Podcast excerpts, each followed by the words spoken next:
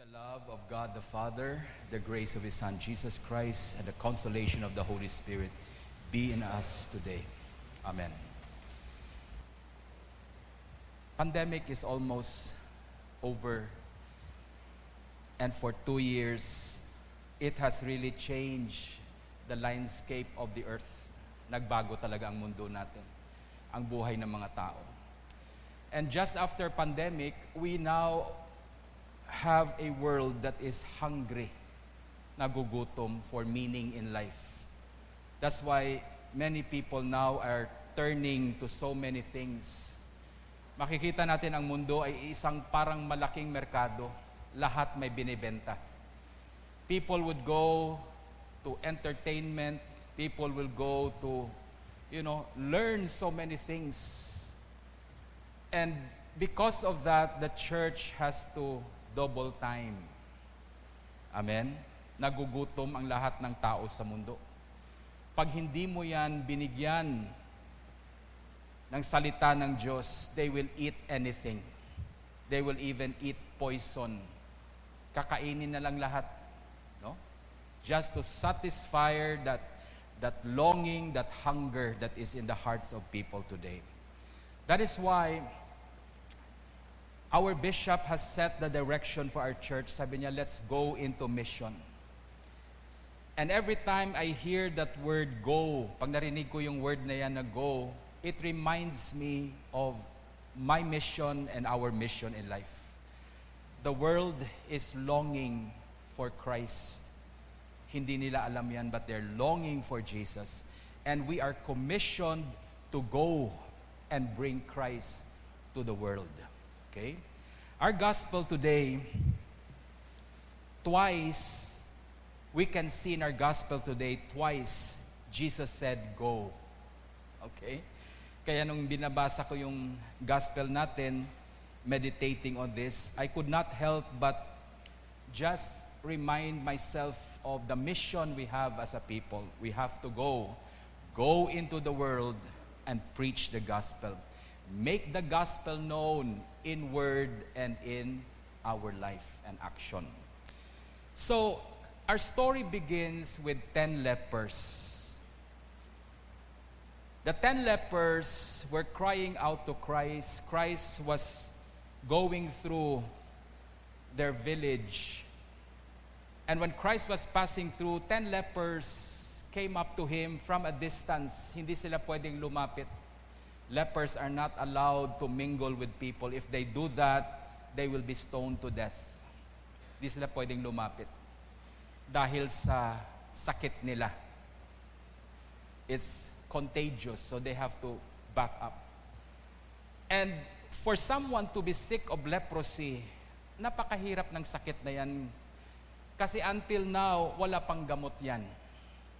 Leprosy has no cure. Sa time ni Jesus at sa time natin ngayon, walang gamot yan. It's a sickness that causes your body to decay. Buhay ka pa, naaagnas na yung katawan mo.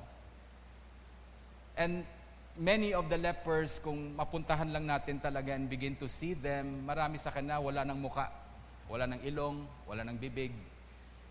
And the smell, ang baho matiis mo yung itsura nila, pero yung amoy, baka hindi nyo matiis. And so this is the scenario. And if you're sick with leprosy, the only way for you to be cured is a miracle. Yan lang talagang kailangan mo. Kaya pag gumalin ang isang tao sa leprosy, alam niya may milagro na nangyari sa buhay niya. They're aware of that. Okay? So here comes the ten lepers shouting and crying out at the top of their voice, telling Jesus to have mercy on them. Maawa man lang si Lord sa kanila. And it's the cry of the world today. The world today cries out to God to have mercy. And Christ said to them, You go. Okay, the first time he said, Go. Go and show yourself to the priest. Okay, bakit? Bakit magpakita sila sa mga pare? Because according to their law in Leviticus, if you are sick with leprosy, the only one who can pronounce you healed is a priest. At that time, priests were trained sila ang nakakaalam, parang mga doktor yung mga pare, they will know kung yung sakit mo gumagaling o hindi.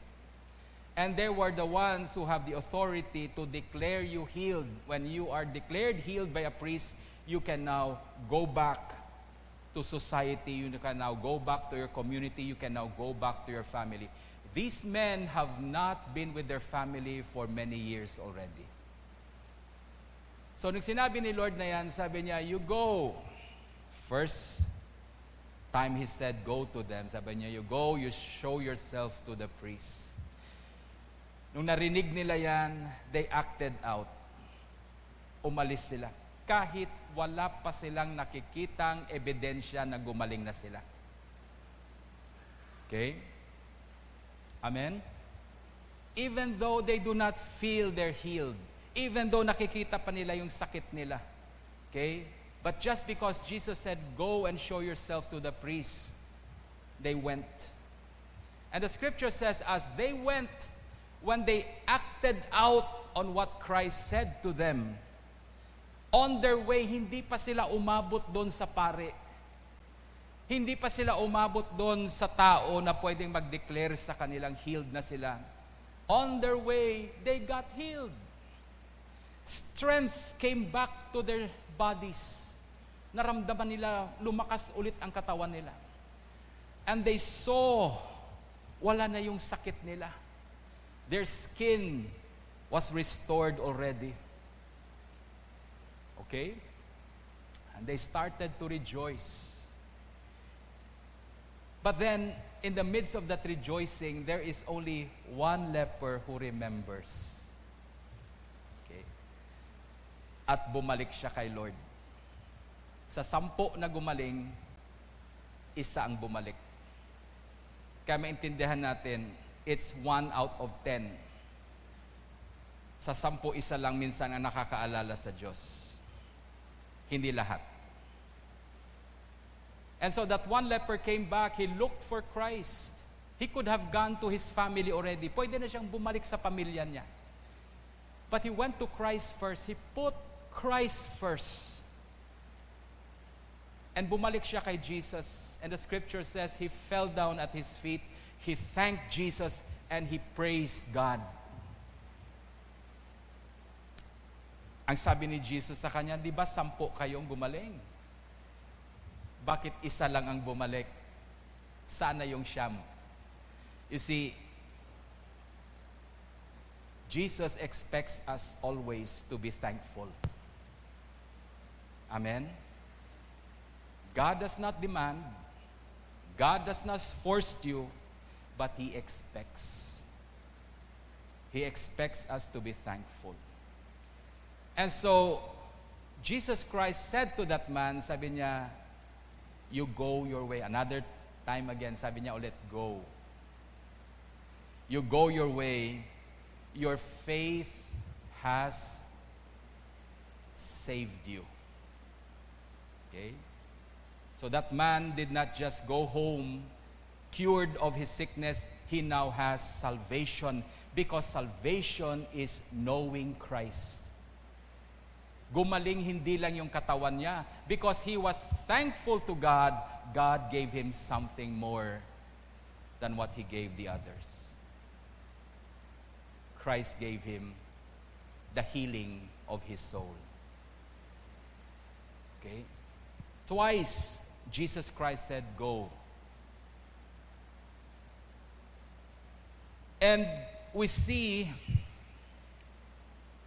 that when you go out into mission, every time we hear that word go, realize that that is the same word Christ is saying to us in St. Michael you go.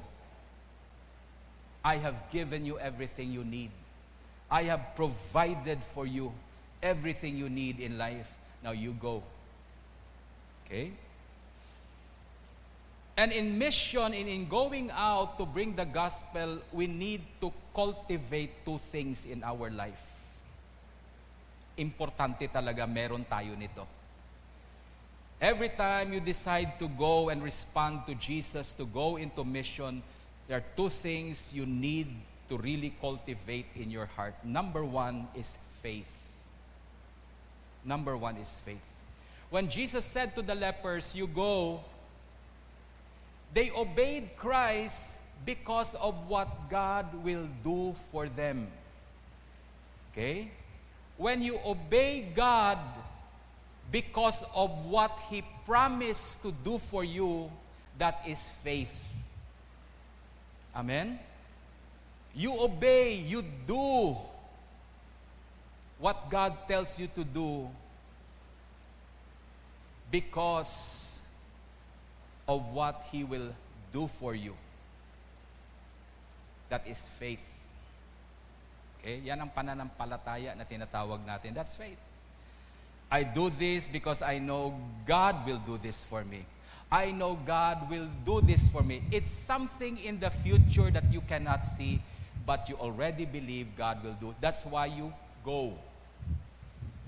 In mission, we go because we know God will do something great every time we obey.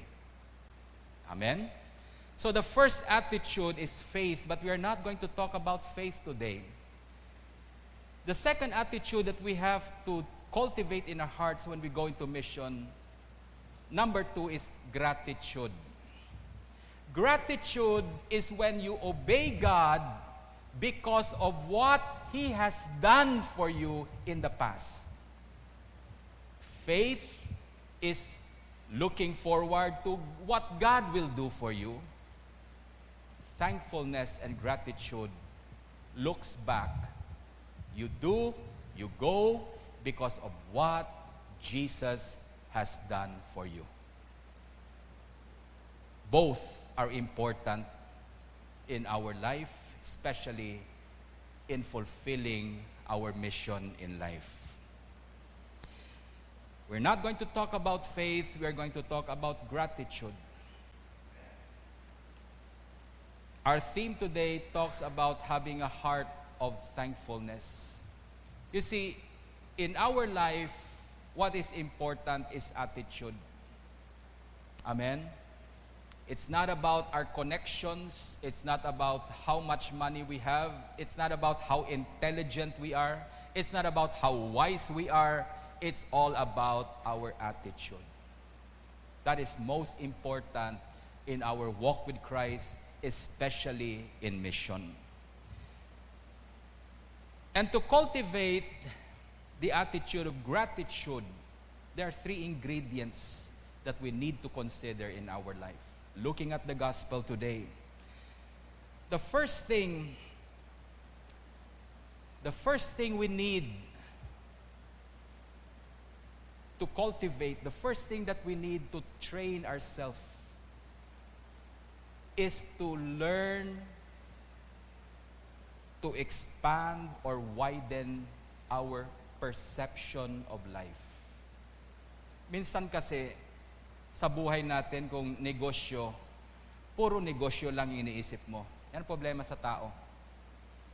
If he has business and he, he goes to his business, yun lang iniisip niya palaging business niya. May mga tao naman, family, puro pamilya lang iniisip. Okay? Sometimes our perception of life is so narrow. And because ang perception natin sa buhay hindi malawak, yung ating pag kaunawa, pag pag-unawa sa buhay, yung ating pananaw sa buhay ay masyadong makitid. And because we have a narrow perception of life, we do not appreciate many things hindi natin nakikita. To widen your perception of life will teach you to appreciate many things in your life. You see, that's the problem with many people today. We are aware of the price. Sino sa inyong nakita nyo? Sino sa inyo nag-grocery lately? Sino sa inyo pumunta sa grocery? Okay, yung dating tag 200, alam nyo ngayon, 270. Yung dating nabibili mong 100, ngayon 200. Prices are going up. Kaya ang hirap. sa mga producers, you know, the one producing, yung negosyo nila is production. You know, ang binibili mong ingredients mahal na, but you cannot raise your price sa binibenta mo. Yung profit mo, paliit ng paliit na lang ang ginansya. And darating ang panahon, wala ka ng ginansya. You have just have to increase also. Pag in-increase mo naman yung presyo mo, kukonti na yung bibili. Okay, that's the dilemma. But sometimes, when our perception of life is not so wide, doon lang tayo nakatingin palagi sa presyo. That's why we do not learn to appreciate things. Because in life, we have to see that there are many things in life that has so much value. Hindi lang presyo, may value yan. And sometimes ito ang presyo ng isang bagay, but the value of that thing is much more. I remember when I was growing up, high school ako, I went to a school na maraming mayaman talaga sa school namin. Ang school namin mayroong mga anak ng politicians, mayroong mga anak ng nasa gobyerno. And they're very wealthy. Ang yayaman talaga nila. Uh, my dad was an honest working man, middle class. He tried to provide everything for us. Pero nakikita ko sa mga classmate ko, ang yayaman nila, ang gagara ng mga gamit nila. They have very nice things. You know, the fine things in life, they have it. And we don't have that. Kaya sabi ko noon, eh, sabi ko, bakit pinasok ako doon sa school ng mga mayaman? Eh, magmumukhang kawawa na lang ako. So I wanted to be rich. I wanted my dad to really work hard. I wanted my dad. And, and my dad said, well, honest living ako eh. My dad was not a corrupt person. My dad was not a dishonest person. So I wanted him, sana maging corrupt ka lang. Matuto ka naman magnakaw kahit konti para yumaman naman tayo. I was so disappointed with my dad. Buti pa yung anak ng mga government officials. You know, ang yayaman nila. Kahit nakaw, at least mayaman. And this is what my dad told me. Sabi niya, there are things in life much more than money. And itong sabi niya sa akin, I am going to give you a good name. So that when you grow, kahit saan ka pumunta sa lupalop ng mundo nito, never kang mahihiya sa pangalan mo. And my dad worked so much on his integrity and honesty. Sabi niya, walang mapapahiya sa mga anak ko because I'm going to give them a good name. And this is what I told my dad. What use is a good name if you don't have this? Sabi ko, mas importante ang pera kaysa pangalan. That's what I said. But years and years forward natin, now I begin to realize what my dad gave me. Yung binigay at iniwan ng tatay ko sa akin. He left me with a good name. Wherever I go, if anyone is there who knows my dad, that person will always respect me. Hindi dahil sa pagkatao ko, they respect me because of the name I bear. Kilala namin yung tatay mo, napakagaling ng tatay mo, napakabait ng tatay mo, napaka-honest ng tatay mo. And wherever I go, that name resounds. And you know, it gives me a good feeling na yan ang pangalan ko. But I only appreciated that nung tumanda na ako. You see, that's the problem with us. There are so many things that God has given us, but we do not appreciate. Kasi nakatingin tayo sa presyo. Mababa lang ang presyo. But we do not perceive its value. That's why we do not appreciate. Mag-birthday ka, hinahanap mo cellphone, you expect the latest iPhone, yun ang in-expect mo sa birthday mo. Tapos lalapitan ka ng anak mo and sabihin sa'yo, Happy birthday, Daddy. Bibigyan ka ng bond paper na may drawing at may pangalan na Happy Birthday. Kakuha mo, ah, thank you. Cellphone ang hinahanap eh. We are so conscious of the price of things, we forget the value. You know? Ang daming bagay sa buhay natin that has so much value. But because we do not perceive them as valuable, we do not appreciate them. The leper, when he realized that he was cured, nung nakita niyang gumaling na siya sa sakit niya, okay, he understood the value of what he has been given. He knows that this is a miracle from God because no one recovers from leprosy unless unless a miracle happens. Yung leper na yan, when he realizes that what has been given to him is not just the cure. Tandaan nyo yan. Hindi lang kagalingan ang binigay ni Lord sa kanya. When he realized that he was cured, he began to perceive that now he has been given a chance in life. You now have the chance to go back to your family. You now have a chance to be a blessing. Okay? Yan ang magagawa ng taong mayroong tinatawag na appreciation. And that is something we need to develop in our life. To appreciate. To appreciate the value of the things that God has given.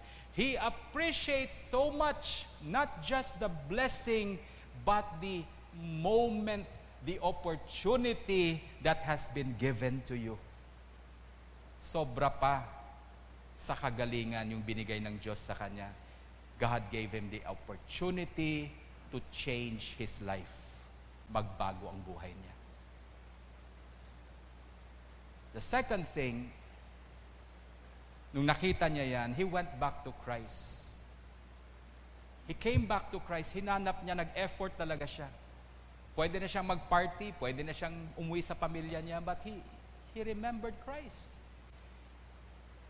Because of that deep appreciation of that blessing, he, he came to look for Jesus. Alam niyo naman si Jesus, always on the move. Mahirap hanapin si Lord. Hindi kagaya ngayon, kung gusto mo makita si Lord, mag-pray ka, and Christ will be there. But in his time, he had to look for Jesus.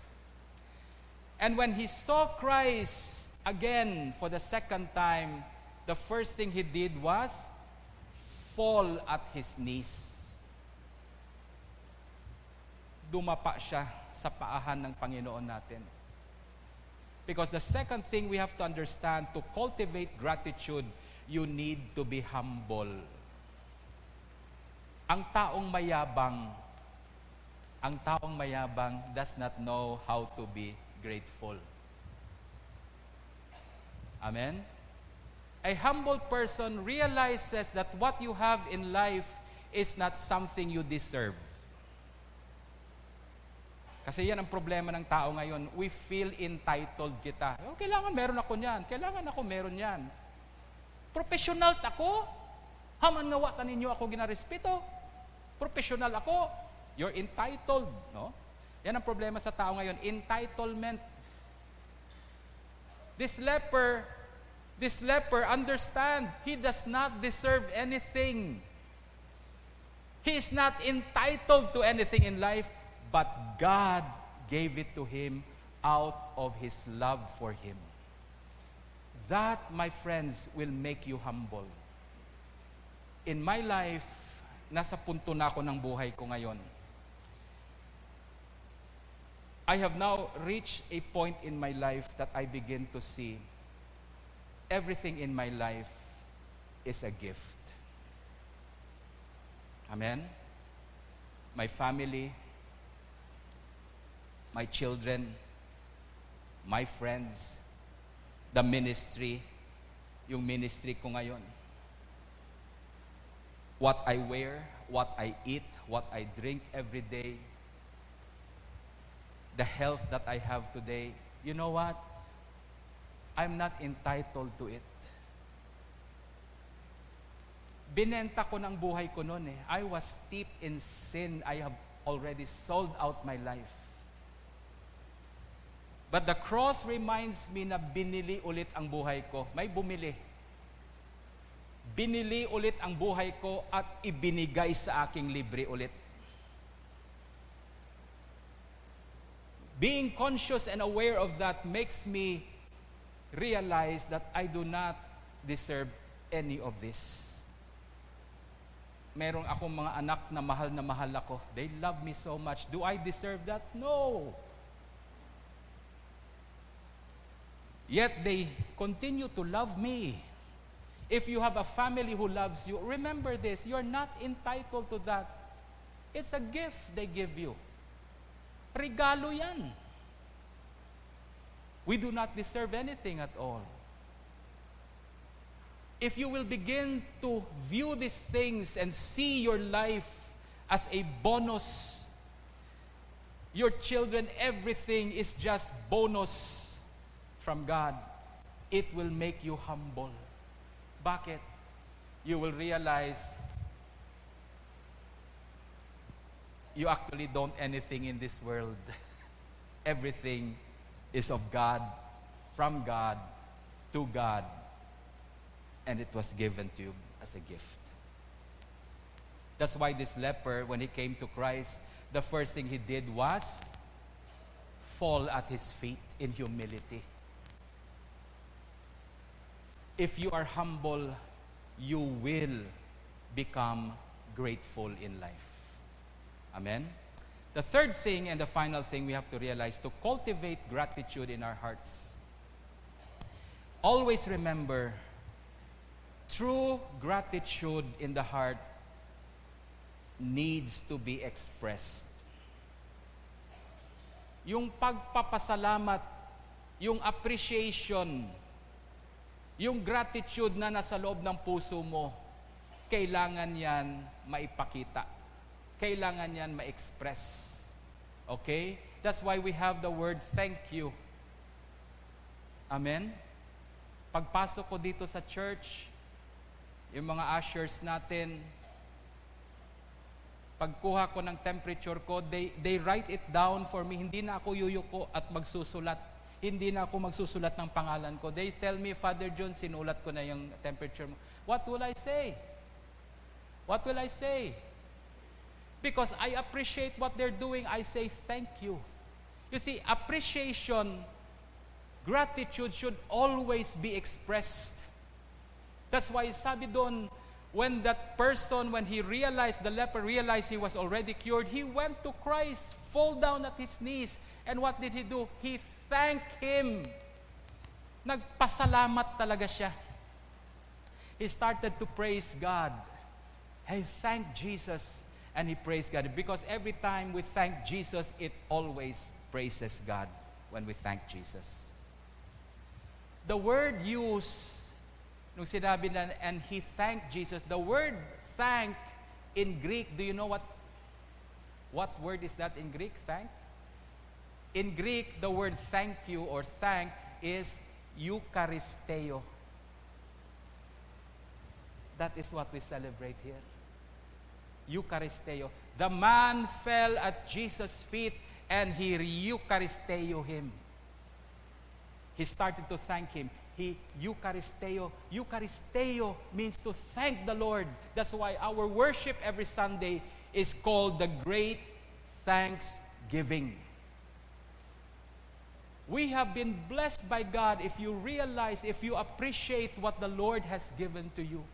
In humility, we come before God and today, we express our thanks. Hindi pwedeng, ay, salamat ginoo.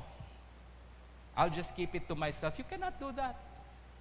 True gratitude will always seek expression. Maghahanap talaga. In the Old Testament, si Naaman was a leper. He was a Syrian commander-in-chief of the king's army of Syria. Ang yaman niya, he was so noble, he was so good, he was so respected in his country, but he has one problem, leper siya. He was a leper. It could not change anything in his life. And so, to make the story short, he went to Israel. And you know, sabi ng prophet sa kanya, oh, sige, maligo ka lang seven times doon sa Jordan River. Napahiya talaga siya. He expected, he's entitled for reception. Sabi niya, hindi man lang lumabas yung prophet na to. Commander-in-chief ako, hindi man lang nagrespeto.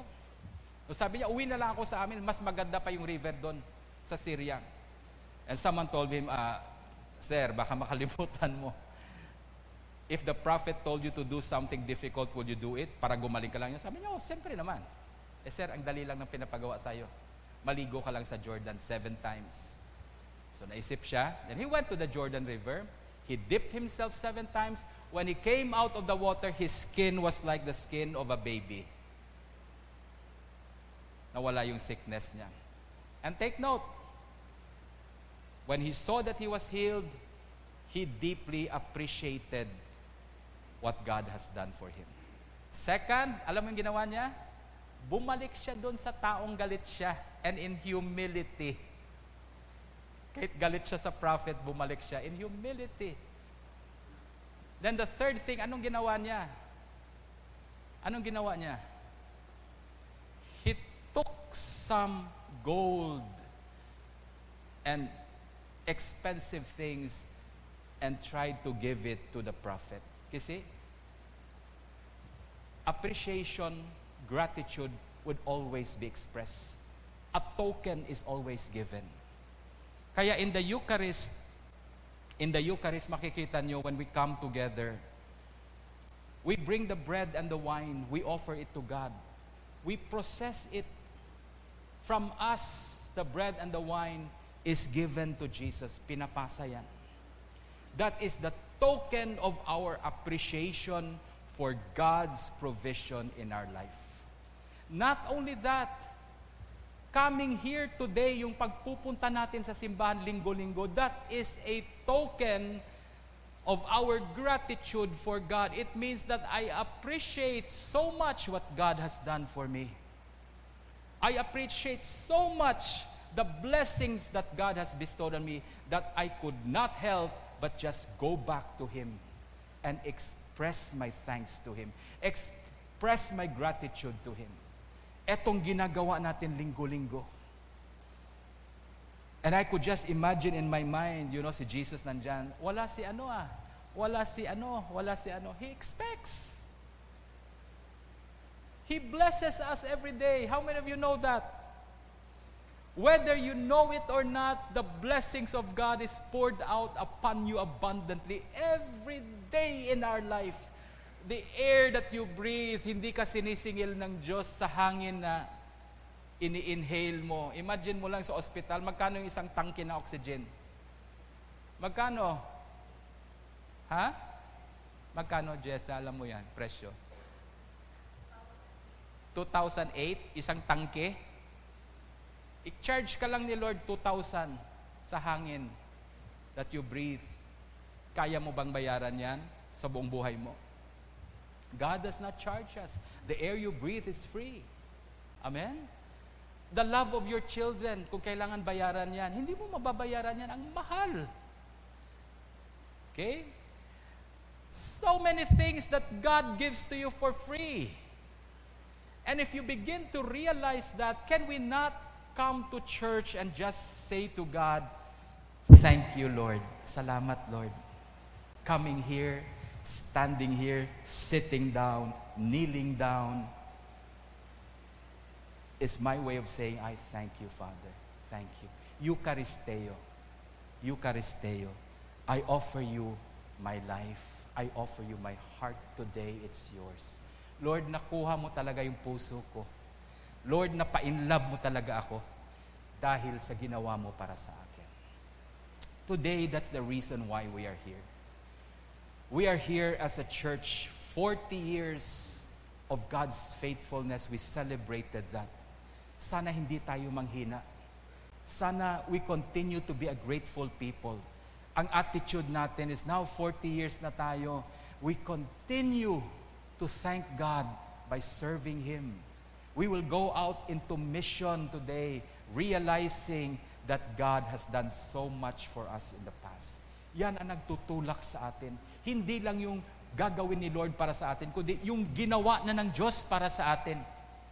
Okay? When you think of what Christ has done for you, that is gratitude. Palagi kong sinasabi sa mga kaibigan ko, wala akong utang na loob sa Diyos. Wala akong utang na loob sa Diyos. Ang utang ko sa Diyos ay buhay mismo. May utang akong buhay sa Kanya. Kaya yung inaalay ko sa Kanya, hindi lang loob. Ang inaatay ko sa Diyos, buhay ko mismo. Utang ko yan, buhay din ang iaalay ko sa Kanya. Amen? In the name of the Father, the Son, the Holy Spirit.